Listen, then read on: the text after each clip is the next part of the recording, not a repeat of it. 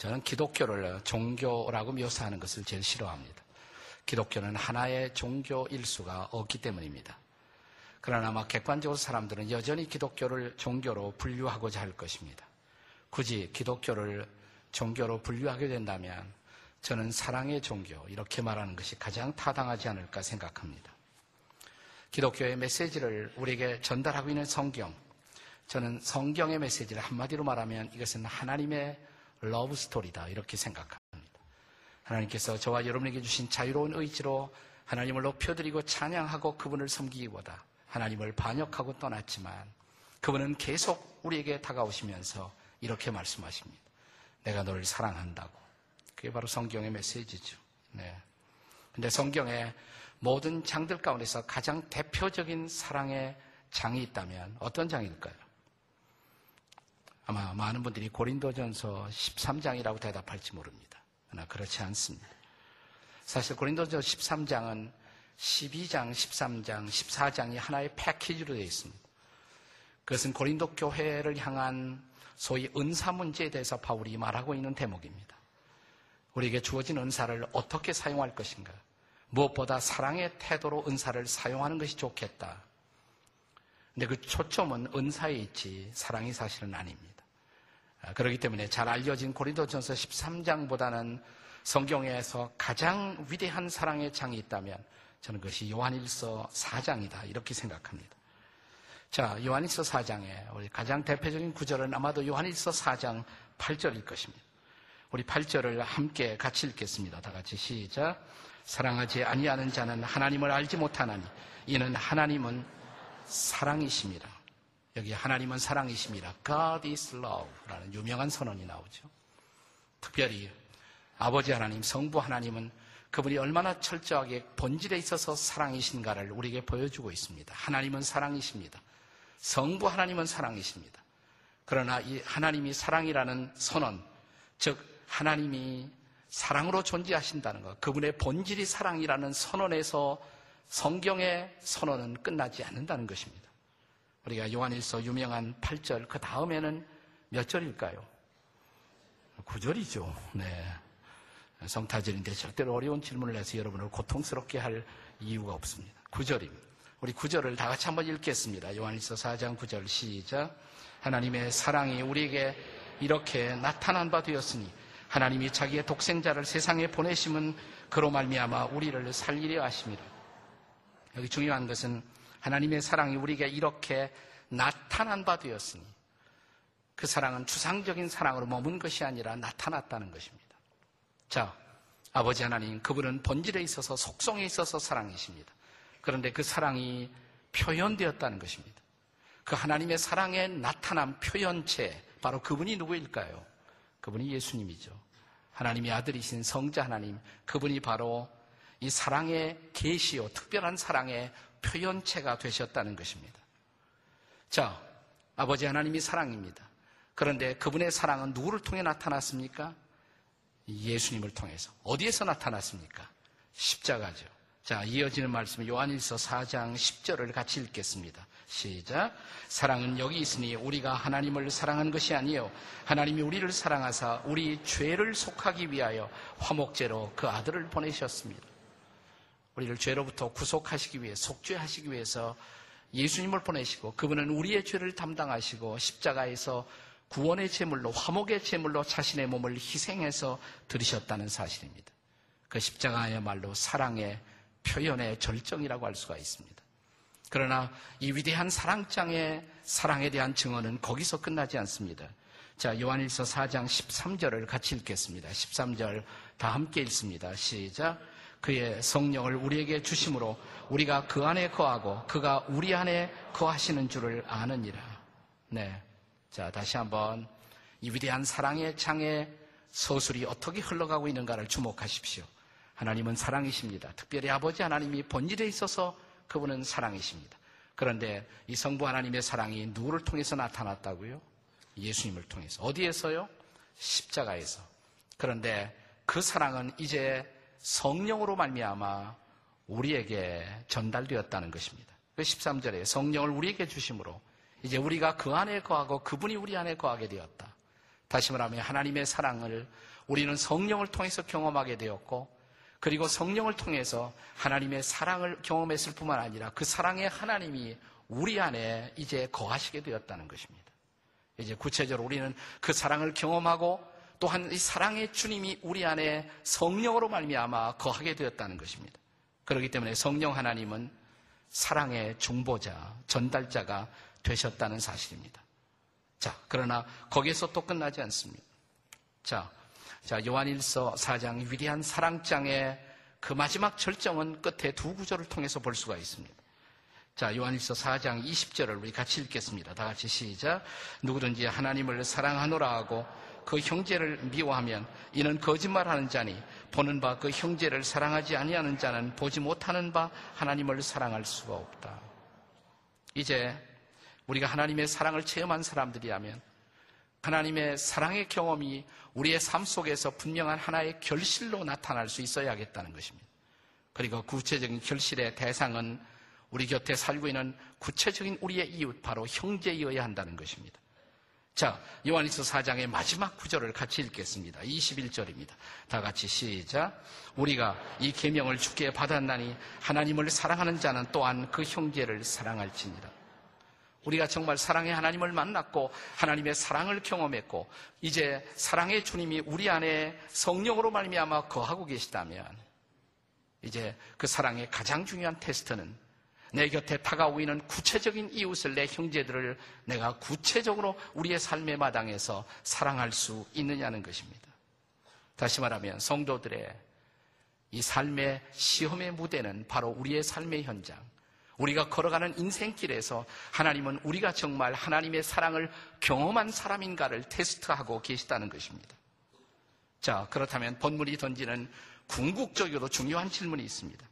그것은 우리가 살아가는 인생길, 마치 여리고길 같은 인생길에서 우리가 만나는 이웃들, 특별히 고통받고 어려워하고 힘들어하는 이러한 이웃들을 향해서 어떻게 우리는 구체적으로 그 사랑을 표현하며 살고 있는가라는 사실입니다.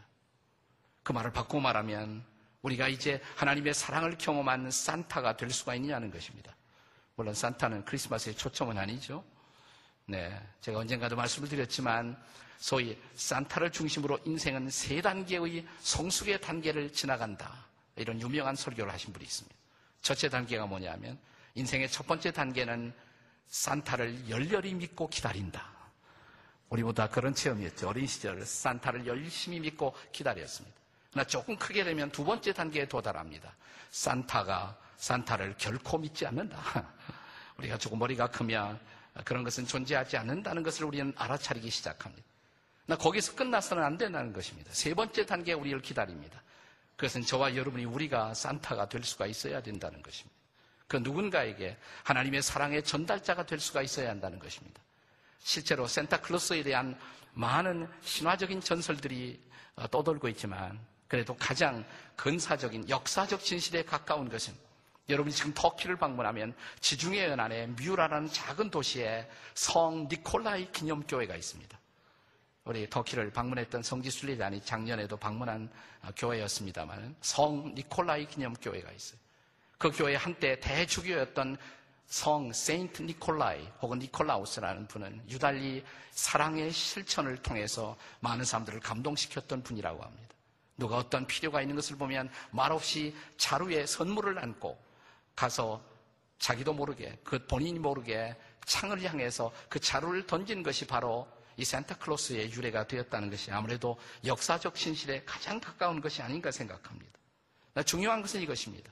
저와 여러분이 그렇게 주님의 사랑의 전달자로서 오늘을 살고 있느냐는 것입니다. 감사한 것은 금년에도 우리 지구촌교회 많은 성도들이 특별히 우리 권사회 같은 데서는 김장 나누기를 통해서 이웃들을 사랑하는 일에 동참했고 우리 젊은이들은 연탄 나누기에 동참했고 또 많은 성도들의 행복의 열매 사역에 동참했으며 또 어떤 분들은 외국인 노동자들을 섬기는 일 혹은 독거 노인들을 찾아가는 수많은 목장들의 손길을 통해서 저와 여러분이 사랑의 전달자가 될 수 있었다는 사실을 인해서 저는 마음속에 큰 보람과 또 목회의 진정한 기쁨을 느끼고 있습니다. 그러나 이 좋은 계절, 아주 특별한 방법으로 이 사랑을 실천했던 한 어린 그리스도인의 이야기를 저는 여러분에게 소개해 드리고 싶습니다. 이 사건이 일어난 것은 오래지 않은 지난 12월 8일 오후 6시 이 분당의 정자동 지하철에서 일어났던 사건입니다. 그날의 사건에 대해서 신문기사는 이렇게 소개하고 있습니다. 우선 조선일보의 기사를 제가 그대로 있습니다. 제목은 이렇습니다. 지하철 선로에 떨어진 할머니 전동차 진입 직전 고등학생이 구하다. 전동차가 지하철 역사에 들어오기 직전 선로에 떨어진 할머니를 한 고등학생이 구했다. 8일 오후 6시쯤 경기도 성남시 분당구 정자동 지하철 분당선 서현역 승강장에서 열차를 기다리며 쪼그리며 앉아있던 기봉예 여자 66세 기봉예 씨가 전동차가 들어오는 안내방송을 듣고 일어서다 중심을 잃고 선로로 떨어졌다. 이를 본 분당 한솔고 2학년 박종인 16살 그가 승강장 벽에 있던 빨간색 비상벨을 누른 뒤 곧바로 선로로 뛰어들었다. 박구는 당시 열차 도착을 알리는 벨소리와 함께 열차 불빛이 보였다고 말했다. 박구는 서둘러 기씨를 선로 옆 승강장 밑에 있는 대피 공간으로 옮겼다. 전동차는 다행히 비상벨 신호를 듣고 승강장에 들어오기 직전 멈췄다. 박구는 열차가 멈춘 것을 확인하고 승강장에 있던 다른 시민 두 명과 함께 기씨를 끌어올렸다.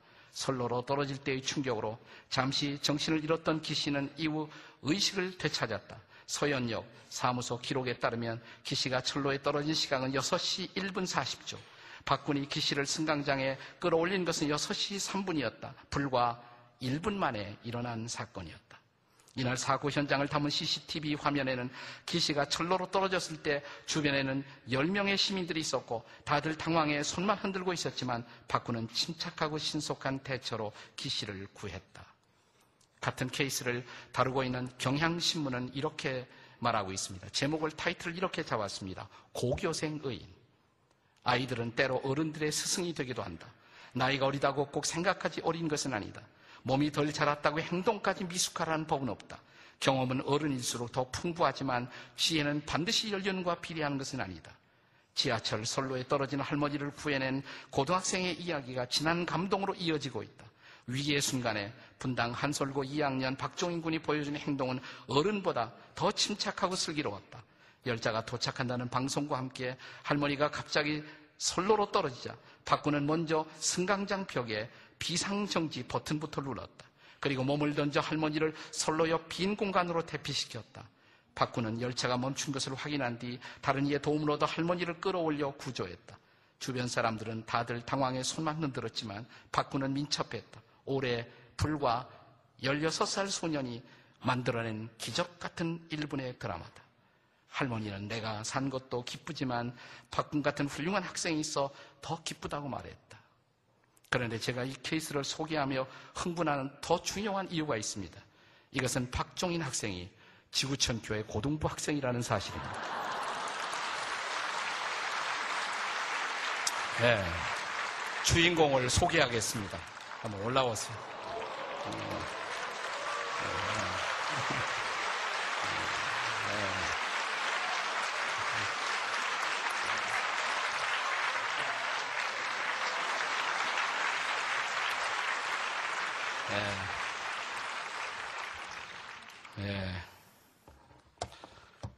그 자기도 죽을 수 있는데 무슨 심정으로 뛰어들었어요? 그때 느낌이 딱 순간적으로 무슨 생각이 왔어요? 사람이 죽는 걸 볼 수가 없어가지고 떨어졌습니다. 네, 네. 죽는 걸 그대로 두고 볼 수 없다. 네. 나 죽는 건 생각 안 했어요?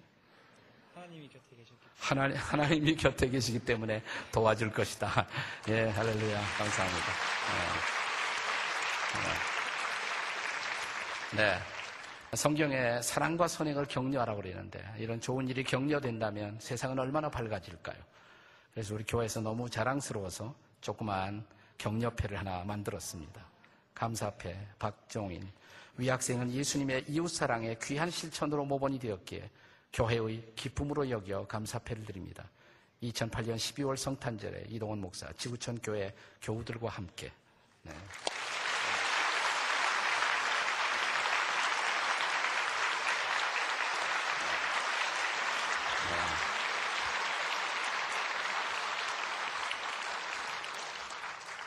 여러분, 사랑의 표현 방법은 여러 가지로 있을 수가 있습니다. 이렇게 종인이 학생처럼 목숨을 걸 수도 있지만 때로는 내 곁에 외로워하는 이웃들의 손을 따뜻하게 잡아주는 일. 그리고 우리들의 않은 언어를 통해서 상처를 주는 세상에 따뜻한 말 한마디로도 우리는 사랑을 실천할 수가 있습니다. 중요한 것은 우리 모두가 그리스도의 손이 되고 발이 되어 입술이 되어 사랑을 실천하기 시작할 때 세상은 더 이상 어둡지 않을 것입니다. 그때 비로소 우리는 이 세상을 향해서 그리스도는 소망이라고 우리 안에 거하시는 그분이 진정 세상의 빛이라고 선포하게 될 것입니다. 바로 그분을 높여드리고 그분의 위대한 복음이 전해지는 그런 성탄의 계절이 되기를 주의 이름으로 축복합니다. 메리 크리스마스. 기도하시겠습니다. 오 아버지 하나님 감사합니다. 오늘 주신 귀한 사랑을 우리의 가슴에 받습니다. 그리고 이 사랑을 드러내며 사랑을 증거하는 일에 평생을 드리는 복된 삶을 사는 당신의 백성들이 되도록 도와 주시옵소서. 오 아버지 하나님 감사합니다. 2008년 다시 찾아온 성탄절 주님이 우리를 사랑하셔서 십자가에서 자신을 내어 주심의 의미를 기억하며 다시 우리에게 남은 생애를 어떻게 살아야 할 것인가를 묻습니다. 사랑의 도구로, 사랑의 실천자로, 그리고 사랑의 증인으로 살아가는 당신의 백성들이 되도록 도와 주시옵소서. 예수님의 이름으로 기도드립니다. 아멘.